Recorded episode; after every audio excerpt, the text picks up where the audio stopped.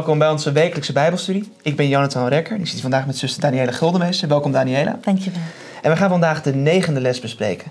Zachtmoedigheid tegenover trots. En we gaan het vandaag hebben over Mozes enerzijds, die trots was en zachtmoedigheid moest leren.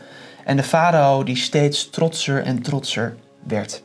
Nou, voordat we daar verder en dieper over gaan spreken, vragen we het eerst om Gods leiding in gebed. Vader in de hemel, we komen tot de troon uw genade, Heer. We danken u voor de fijne les die u ons weer hebt gegeven. We vragen u om Heilige Geest. Wilt u ons leiden? Wilt u ons wijsheid geven? Dat we de juiste dingen daaruit kunnen halen voor ons dagelijks leven. Wilt u ons zegenen bij het gesprek, maar ook de toeschouwers thuis, zodat we toch eh, gesterkt eh, kunnen worden uit deze les. En dat ons karakter ook veranderd mag worden, u tot eer. Amen. Dat vragen we alles in de naam van Jezus. Amen. Amen. Zachtmoedigheid tegenover trots, de negende les. Ja, ik denk dat iedereen wel weet wat, wat trots betekent. Hè? Dus dat je erg op je strepen staat, nou ja, dat je makkelijk beledigd, snel beledigd bent. Maar ja, wat betekent zachtmoedigheid eigenlijk? Dat is een beetje een ouderwets woord voor mensen, denk ik. Ja, zachtmoedigheid is eigenlijk het tegenovergestelde van trots. Hè? Iemand die zachtmoedig is, die heeft een vriendelijk karakter. Die is zacht van aard. En die zal een ander nooit opzettelijk pijn doen of schade toevoegen. Ja, en ehm, in hem is ook geen boosheid of bitterheid of wrok. Hè, dat we ook vaak zien. Maar hij staat niet op zijn strepen en is bereid ook de minste te zijn. Hè, een stap terug te nemen. En eh, hij vertrouwt ook op, eh, op God. Ja. Ja. Als hij gelover is, vertrouwt hij op God. Dat God de strijd voor hem zal strijden. Dat hij niet zelf moet hoeft te vechten. Dus iemand die niet op zijn strepen staat, die niet echt opvliegend is. Ehm, iemand die geduldig is eigenlijk ook. Ja, ik heb nog wat eh, eigenschappen nog gevonden die ook met zachtmoedigheid te maken hebben. Het is goedhartig, goedmoedig, geduldig, aangenaam, mild, ehm, zacht van aard, meegaand, nobel, vriendelijk. Ja, Ja, dat zijn heel veel eigenschappen die beschrijven een beetje wat zachtmoedigheid dus is. een, een vriendelijk, lief, verdraagzaam persoon met veel Ja. geduld. Ehm, en die vooral niet zichzelf het belangrijkste vindt. Precies, ja. ja. Het is eh, inderdaad, nederigheid is, nederigheid is ook tegenovergestelde van trots, maar dit is op een andere manier ook inderdaad een, een antoniem van trots. Een, een, precies het tegenovergestelde woord. Ja, Iemand die niet, bij trots iemand denk je aan iemand die opvliegend is. En zachtmoedigheid is juist het precies anders. ook iemand die echt bereid is om te vergeven ook. Ja, Die zichzelf niet de belangrijkste vindt, hè? Ja. ja, dankjewel. Ehm ik wil een klein stukje uit de inleiding lezen.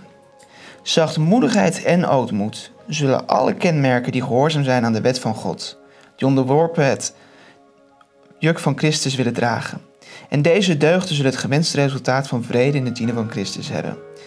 Dus als wij christenen willen zijn, dan moeten we allemaal zachtmoedigheid en ja, ootmoed en nederigheid eh, leren. Het moet onze kenmerkende eigenschap zijn. ja. Ehm, En hier speelt toch denk ik vertrouwen op God een heel Ja. belangrijke rol. Als ik weet, ik hoef het niet zelf te doen. Ik kan, ik kan het loslaten. De Heer die zorgt voor mij. Dan hoef je niet te vechten. Of ja, dan... Ja, bij trots dan denk je ook, ik wil het zelf doen. Ik kan het Mhm. zo goed. En dan denk je, nou, de Heer doet het voor mij. Ik, ik leg het in Gods hand en vertrouw erop. Precies. Het is ehm, zoals een beetje het stereotype van de, de 18e eeuwse gentleman die zijn, wordt beledigd en meteen naar zijn zwaard grijpt om Ja. het duel aan te gaan. Die trots. ehm, het tegenover inderdaad van ja, als je wordt beledigd of je wordt gekwetst, ja, zo zal het maar raken. Mm. En dat zien we bij de eerste vraag meteen ook treffend inderdaad in het voorbeeld van, van Mozes. Eerst kijken we naar hoe Mozes was voor zijn bekering. Mhm. Althans, hij had wel van God gehoord en hij voelde zich een Israëliet. Maar ja, zijn karakter was nog niet helemaal top. Nee. Hoe was dat karakter? Het komt natuurlijk ook door zijn opvoeding die hij heeft genoten. Mhm. hè? Want hij was de prins van Egypte. Dat was nog wat. En eh, ja, hij, ehm, hij kon niet tegen onrecht. Dat, dat was wel goed. Maar hij eh, was trots en zelfvoldaan en hij wilde het zelf oplossen. Ja, En hij dacht dat hij dat gewoon kon. Hè? Dat, dat was gewoon, hè? ik ben de prins. Eh, Dat is niet goed wat er gebeurt. En dat zien we in verhalen. ehm, een Egyptenaar die, die sloeg een uh, Hebreeër. En toen, uh, nou, in zijn trots wilde hij het zelf oplossen. En hij, uh, hij sloeg dan die Egyptenaar dood. Ja. Hij dacht, niemand heeft het gezien. Nee, hij voelde zich als de redder. Of Ja. hè, de, de leider die nu uh, begon met het werk of zo, ja. Precies, dus de bevrijder van het volk. Hij dacht, ik ga Ja. mijn volk... Dus hier zien we inderdaad, als Mozes dit had... Als God hier niet had ingegrepen... dat dan Mozes zich waarschijnlijk had ontpopt als een soort van rebellenstrijder. Ja, Een rebellenleider die het, het volk wel even zou redden. De held van het volk. Ehm, en dan was het waarschijnlijk ook heel anders allemaal afgelopen als God het had bedoeld Ja. en als het uiteindelijk is gebeurd. Maar dan was het meer een gevecht geworden of eh, met bloedvergieten onder de Israëlieten waarschijnlijk ook. Dan was het heel anders. eh, dan was het een, een revolutie geworden en had misschien. God dan het volk bevrijd of Mozes? Ja. Ja. ja. Dus we zien hier inderdaad de, de trotse natuur in Mozes. Ja. In de- zoals je inderdaad treffend zegt, iemand die zelf het allemaal zelf wil doen. Ik zal het eens even laten zien. Het recht in eigen handen nemen ook. Precies. Ja. Maar anders dan Mozes dacht, hadden mensen het gezien. Mhm. En de volgende dag zegt hij tegen twee Hebreeuwse mannen: Waarom sla je je naasten? Waarom, waarom vechten jullie? En wat krijgt hij dan eigenlijk te horen? Ja, eh, wie heeft u tot leider en rechter hè, gemaakt over ons? Ja, een, overigens een klacht die hij eh, in de woestijn meerdere keren nog zal horen. Mhm. Het is eigenlijk bijzonder dat hij dit hier al voor het eerst krijgt te horen. En hier kon hij geen antwoord op geven. Hè? Ja. Want wie had hem tot leider? Maar dat was niet God. En dat Precies. geval. Niemand had hem tot leider genoemd. En vervolgens wordt ook gezegd: Zeg je dit om mij te doden, zoals je ook die Egypten hebt gedood? Ja, en toen wist Mozes dus dat het eh, bekend was wat hij had gedaan. Mhm. En dat als de farao te horen kreeg dat hij gedood zou worden. En dus vluchtte hij uit Egypte. Ja. We zien hier eigenlijk hoe Mozes trots leidt tot zijn vernedering. Ja. Hij denkt, ik zal het wel eens even allemaal laten zien. En God laat hem zien. Nee jongen, je moet nog veel leren. Hoeveel anders is het als we naar nummer 12 vers 3 gaan? Mhm. Ehm, zometeen gaan we nog meer hebben over hoe Mozes in Midian woonde. Maar in nummer 12 vers 3 zien we al hoe Mozes in de woestijn een heel ander persoon is geworden. Ja. Ehm, daar wordt verteld, de man Mozes was zeer zachtmoedig, meer dan alle mensen die op de aarde leefden. Ja, dat is wel een echt een, de meest zachtmoedige man dus die er was. Ja. Ehm, en in welke context wordt het ons eigenlijk verteld? In welk, in welk verhaal? Ehm, nou, het ging daarom dat Mozes heeft het hele volk ook door de woestijn geleid. Hè? Ja, En dat was geen makkelijke opdracht die hij heeft gehad. Want het volk was weerspannig. ze moten en ze klaagden. En Mozes die bleef rustig. ja, Hij, legde, hij wilde het in tegenstelling tot zijn vroegere, zijn vroege, vroege karakter, die trots was, die zelf de dingen wilde oplossen, legde hij het nu neer bij God. ja. En in, de- in dit geval, in dit voorbeeld, is het nog ehm, zijn broer en zijn zus. Mhm. die worden eigenlijk een beetje. Die krijgen een beetje last van Zipporah. Ze hebben in ieder geval. Eh, in de Bijbel staat dat ze tegen Mozes spraken over de Cushitische vrouw, Zipporah. Ehm, en ze zeiden tegen hem. Heeft want ze had een beetje een donker, donkere, meer donkere huid. Ze was niet echt een Cushit, maar ze, was, ze zag er anders uit dan Mhm. de Hebreeën. En daarna zeggen ze, ja, heeft de Heer ook niet door ons gesproken? Dus eigenlijk zeggen ze, jij bent niet de enige leider, wij zijn ook gewoon leiders. En ze klagen dus over Mozes. Ja, ja. En Mozes, hoe reageert Mozes? Hij, hij zegt helemaal niks. Nee, Hij laat het over aan God om deze strijd voor hem te bepleiten. ja, En de straf die Mirjam krijgt is echt heftig. Die wordt Ja. melaats. ja. Ehm, dus we zien dus hoe Mozes compleet is veranderd. En dan zien we ook Mozes die, die zegt niet, nou goed, hè, goed voor haar, nu heeft ze straf gekregen. Hij bidt God dat, dat hij die straf van haar wegneemt. Ja. Ja, hij zegt al hier, precies, dus hij is compleet anders geworden. Ja. Hij wil niet langer haantje de voorste zijn. Hij wil dat God zijn strijd voor hem strijdt. Hij laat het allemaal over in Gods handen. Ehm, En het mooie is ook, omdat hij ook dus eh, steeds die vraag krijgt: wie heeft u tot leider gemaakt? Nou, hier kan hij met een goed geweten zeggen: ik niet, dat heeft God gedaan. God wilde Ja. mij als leider hebben. En het mooie is, God bevestigt hem ook steeds bij daarin. Ja. Ook voor, hè, want er waren vaker opstanden, ook met die rotte van Korach. Toen, eh, toen werd ook duidelijk, eh Mozes is de leider, Aaron is de priester. Dat werd allemaal duidelijk van God eh, aan de mensen, heeft het laten zien aan de mensen. Ja. God, Mozes liet het steeds zien. Het jammer is, voordat we naar de tweede vraag gaan, is natuurlijk wel dat Mozes één keer in de fout ging. En die zei, ik zal jullie water geven. Ja, Dat hij drie keer op, op de rots sloeg. en dat ook dus de meest zachtmoedige man op aarde toch de fout inging, waardoor hij het beloofde land niet mocht zien. Mhm. Hij is kort daarna meteen naar de hemel gegaan, nadat hij was gestorven. Maar ja, omdat hij toch nog één keer de fout van trots maakte. ja, Dus ook zelf de meest zachtmoedige man moet waken voor trots. ja. We gaan naar de tweede vraag. Ehm, we weten dus, nou ja, Mozes begon trots, hij eindigde zachtmoedig. Welke levensfase zit daartussen? We kunnen het eigenlijk in drie fases onderdelen. De eerste 40 jaar is een, natuurlijk die korte opvoeding die hij thuis had. Paleis, eh, alle Mhm. opleidingen die hij heeft genoten. Hij is opgegroeid eh, in het paleis met, eh, zeg maar, met, eh, met zijn stiefmoeder natuurlijk. En hij had de positie als kleinzoon van de koning. Hij had ook veel sluwheid meegemaakt en de mysteries van de valse godsdienst het gekunstelde gedrag, maar voor de andere kant zeg ik ook indrukwekkende architectuur. Dat had natuurlijk allemaal invloed ook op Ja. zijn karakter. En dat waren de eerste 40 jaar van zijn leven. Dat was ook de tijd waar hij trots was op alles hè? en op zichzelf vooral. En dan kwamen 40 jaar eh, van een leerschool van God. Die zag er heel anders uit, was tegenovergestelde. In de woestijn. Ehm, Als een, als een soort ja, pelgrim, nomaat, ja, herder. Met de schapen. Geen paleis meer. Nee, dus eh, ja, geen sluwheid, puur natuur. Ja, met gelovige mensen. Zijn, zijn schoonvader was ook priester. Natuurlijk met zijn vrouw. Dus een hele andere, een totaal ander leven dan wat hij tot nu toe gewend was. Ja. Mocht u zich afvragen waarom hoe komen aan die 40 jaar, dat is omdat Stefanus dat zegt in Handelingen hoofdstuk 7. Die wordt ook aangehaald bij de tweede vraag. Stefanus die zegt eigenlijk toen hij de leeftijd van 40 had, toen ging hij zijn broeders bezoeken en toen doodde hij de Egyptenaar. En daarna was er weer 40 jaar verstreken toen, voordat God aan hem verscheen in de braamstruik. Dus het is niet onze eigen eh, eh, speculatie. Nee. De Stefanus die op dat moment geïnspireerd was door God, eh, vertelde dat. Ja, Dus en- we zien drie, drie, drie hoofdstukken in Mozes leven. ja, het laatste hoofdstuk, dan was er nog weer 40 jaar. Ja. Hè, want tot hij 120 werd, dat was dat hij het volk leidde. Ehm, Precies. Onder, natuurlijk onder de leiding van God was hij de leider eh, die Gods wil deed en het volk Israël door de woestijn voerde.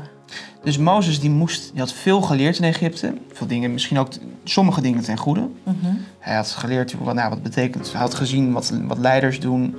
Hoe dingen worden gebouwd en hoe dingen worden geadministreerd. Hoe je een goed bestuur kan, kan runnen. Ehm, maar hij moest dus ook veel dingen afleren. Ja, Trots, uiterlijk vertoon. Ehm, ja, de, de, de complexiteit eigenlijk van, het, van, van een luxe leventje. Het is bijzonder dat mensen, hoe, hoe beter mensen het afgaat, hoe complexer hun leven kan worden. ja. Al die dingen moest hij allemaal afleren om een geschikte leider te kunnen maken. En hij moest ook God leren kennen. Ja. Want hij, hij kende God natuurlijk ook niet helemaal goed. Hè? In het paleis er was een hele andere godsdienst. Hij had wel van zijn moeder wat meegekregen. Maar nu moest hij ook God leren kennen en vertrouwen op God hebben. En eh, nou ja, na, na die, nou ja, in totaal dan 80 jaar. En dan begon de laatste 40 jaar. Daar werd alles wat hij geleerd had eh, in de woestijn in uitvoering gebracht eigenlijk. En dan zien we hoe een ongelooflijk geduldig en liefdevolle man het is. Ja, Dat steeds wanneer het volk in fout gaat, dat hij zich voor God zegt: Heer, heb toch geduld met ze. Dat hij steeds voor ze bemiddelt. Ja, en hij zegt zelfs, eh, toen het volk heel erg gezondigd had... streep mijn naam Ja. maar uit het boek het levens en, en ga door met het volk. Zelfs daarvoor wilde hij zich Ja. opofferen. Ja, het was echt een compleet, een compleet andere man geworden. Mhm. Een man echt naar, naar Gods, Gods hart. Ja, Een zachtmoedige en nederige man was hij geworden. Als we naar de derde vraag gaan, zien we dat ook terug wanneer God hem roept. Deze man die eerst de prins van Egypte was, Haantje de Voorste, nou, die dacht, ik ga mijn volk bevrijden. Die wordt uiteindelijk na 40 jaar, dus in Midian, waar we het net over hadden, door God geroepen om dat te doen. ja, God zegt, nou, ik ga jou roepen om je volk uit Egypte te laten leiden. Ja. En wat is er nog over van die, van die trots en die zelfvoldaanheid dat hij het zou gaan doen? Wat Ja. antwoordt Mozes? ja, toen zegt Mozes, en wie ben ik Ja, dat ik naar de farao zou gaan? Want hij vond zich helemaal niet eh, capabel genoeg Ja. om dat grote werk te doen. hij zegt inderdaad, ja, ze zullen me niet... Hij zegt, ja, wie ben ik? Ik, ik, ik spreek niet goed de taal meer. Mhm. Eh, hij zegt, ik ben traag van woorden. Ja, Ehm, ik spreek onduidelijk, want ja, dat Egyptisch, dat, nou, dat heeft hij al 40 jaar niet gesproken. ja. Ik kan het niet, zegt hij. Ik kan het zelf niet. Als hij 40 jaar eerder was gevraagd, nou dan had hij vuur en vlam gestaan, zeker Dan was daarvoor. hij het zwaard getrokken en was hij zo het paleis bestormd, denk ik. Ja, ja, maar nu eh, is hij Ja. toch eh, compleet veranderd. Ja, En nu kan God hem gebruiken. ja, Want juist wanneer wij beseffen dat we het zelf niet kunnen, dan kan God door ons werken. ja. En Mozes dacht ook eh, veel meer na nu. Ja. Hè? Want we, we zien ook in de opmerking, hè, Mozes dacht aan de moeilijkheden die hem stonden te wachten. Aan de blindheid, de onwetendheid en het ongeloof van zijn volk. Van wie velen bijna niets meer wisten van de ware God. Dat was daarvoor waarschijnlijk ook al geweest. Maar toen was het, had hij meer vechten in zijn hoofd en bevrijding. En eh, Ja. ik ben de redder. Maar nu zag hij de dingen ook heel anders. En ehm, hij wist dat hij het niet meer uit eigen kracht zou Ja. kunnen doen. Hij was dus wijzer, nederiger, maar hij had dus ook een, een beter beeld van zichzelf gekregen. Mhm. En dat maakt hem juist zo'n geschikte leider. Want mensen die beseffen dat ze zonder God niks kunnen, ja, die mensen kan God pas gebruiken. Ja, Want die zullen de eer ook toeschrijven aan God. Mozes, als we dus dit eerste deel van de les dus samenvatten. Mozes begon als een trotse prins. Hij werd vernederd door God. Hij werd een herder. Zodat hij uiteindelijk geschikt kon worden gemaakt als leider van het volk. Als een geduldige, zachtmoedige en nederige man. ja, We gaan naar een hele andere leider. Naar de farao. Ja, Mozes die komt daar aan het, in het paleis van farao. En Mozes zegt, zo zegt de Heere, Jehovah, de God van Israël. Laat mijn volk gaan om voor mij een feest te vieren in de woestijn. Eh, hoe antwoordt de farao? We zouden kunnen denken dat die farao God niet kende, maar hij kent natuurlijk het volk Israël. En ze- hij wist van hun geloof. Ja. En hij wist dat ze de God gingen aanbidden. Dus hij kende God wel, maar omdat hij zo trots was en Egypte zelf als een God werd aangezien, zei hij: Wie is de Heer naar wiens stem ik zou moeten Ja. luisteren? Wie is jullie God dan? Hè? Want ik ben zelf God, zou hij zeggen. Hè? Ik- Ja, want hij werd ook als God aangezien. En eh, zijn trots was heel erg gekwetst en gekrenkt. Dat een andere God hem zou iets bevelen. ja. Het is inderdaad, eigenlijk zegt hij, ik heb er helemaal niks mee te maken hiermee. Ja, Eh, helemaal niks. Ehm, Hij ziet ook God niet als iemand aan die boven hem staat of zo. Ja. En hij laat zelfs ook, wanneer Mozes laat zijn staf wordt een slang. En dan, nou ja, zijn priesters die doen hetzelfde trucje. Daarmee laat hij eigenlijk zien, ja, En hij doet een machts... eh, het is een soort machtsstrijd Ja. geworden tussen Farao, een mens, en God, de schepper van hemel en aarde. Eigenlijk, dat is heel belachelijk. Maar in de ogen van Farao waarschijnlijk niet, want in zijn trots was hij zo blind geworden ja. dat hij het niet zag. God had eigenlijk dit kunnen doen en dan was Farao het niet meer geweest. Ja, En dat beseft Farao niet. nee. En het is bijzonder dat God staat eigenlijk toe. En dat heeft God ook met Satan gedaan en met ons als mensen. God, er staat in de Bijbel, ik zal het hart van Farao verharden. Dat klinkt net alsof God zijn wil overneemt en hem steeds trotser maakt. Maar is dat zo? Neemt God de wil van mensen over? Nee, dat zal God eh, nooit doen. Eh, Het is juist zo, eh, God trekt zich terug en de Ja. Heilige Geest trekt zich terug, omdat de mens het wil. En daardoor wordt het hart steeds meer verhaard. En eh, ja, dan komt de ware natuur Ja, eh, naar buiten. Dat zien we ook bij Satan. Eh, God heeft Satan niet, niet zo gemaakt dat hij Mhm. boos was. Dat heeft Satan zelf gedaan. En wat hier op de aarde allemaal gebeurt, dat komt damit het anderen kunnen zien, andere werelden hè, Ja. kunnen zien. Dit is de ware natuur, die komt nu naar boven. En, en zo was dat met Farao ook. Omdat hij zich boven God stelde en niets van God wilde weten, trok God zich terug. En daardoor werd het hart van Farao had. God zorgde voor de omstandigheden inderdaad dat het kwaad zijn ware natuur kon laten zien. Precies. Net zoals dat de werelden pas wilden geloven, dat pas echt zagen hoe slecht Satan was. Toen Satan bereid was om Jezus te kruisigen, Ja. te doden. Ja. Pas toen beseften ze hoe ernstig Satans afval was. Maar ja, wezens die geen kwaad kennen, die geen zondige natuur hebben, ja, die, kunnen zich dat niet bes- die voorstellen. kunnen zich dat niet voorstellen. Nee. Dat iemand zo slecht zou zijn. Ja. En, dat God, en God maakt hier ook een voorbeeld van Farao.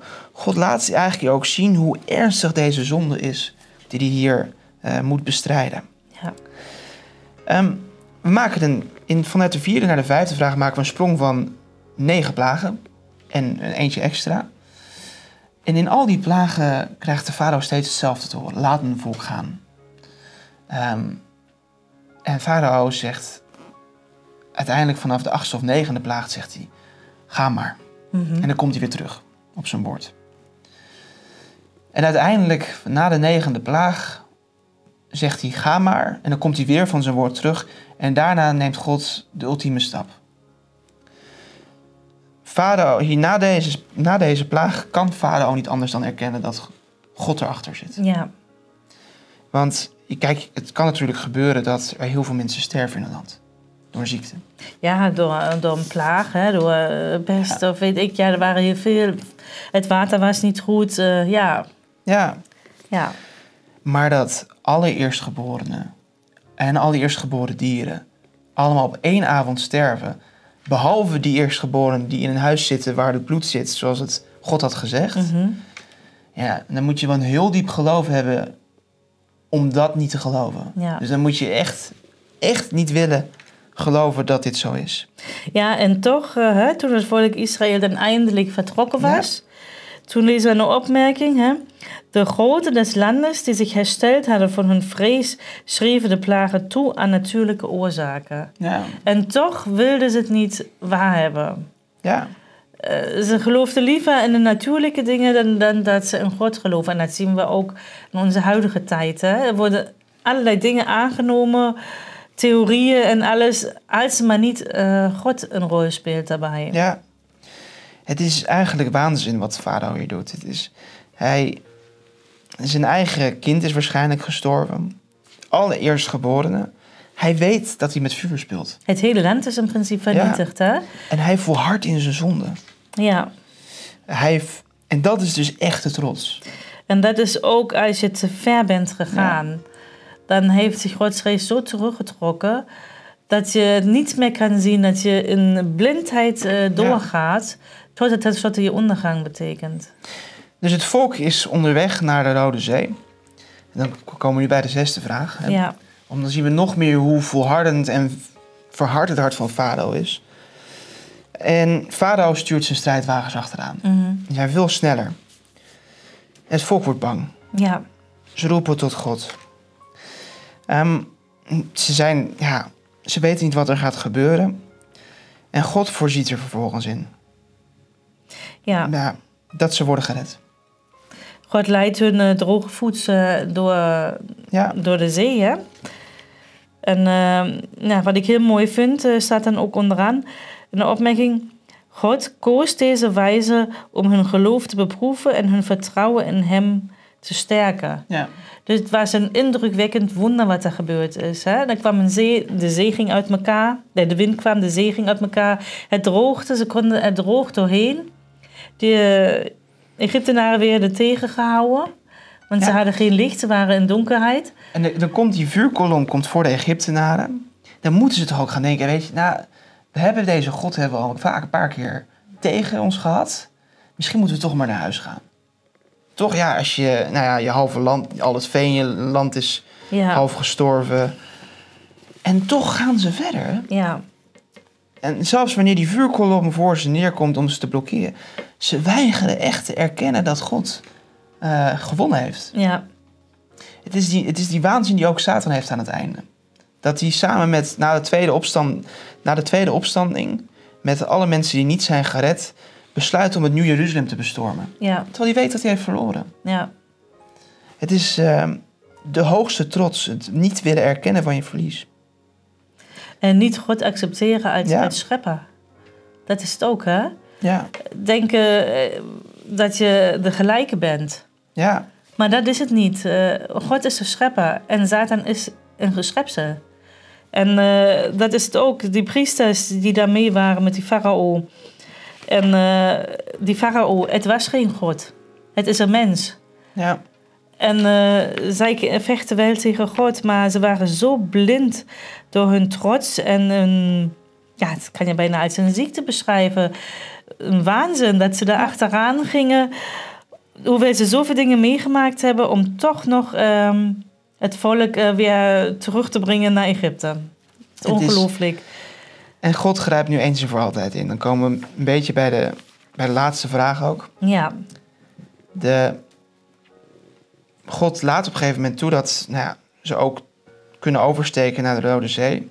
Maar die wagens zijn veel sneller, dus God zorgt ervoor dat de wagens vast blijven in het zand. ja, Terwijl al die Israëlieten die hadden geen probleem om er door het water heen te gaan, blijven die wagens van de farao mhm. blijven steken. Ja, en daarna in één keer, wanneer er geen weg meer terug is, komt al het water neer. ja, Ze zijn allemaal in één keer dood. ja,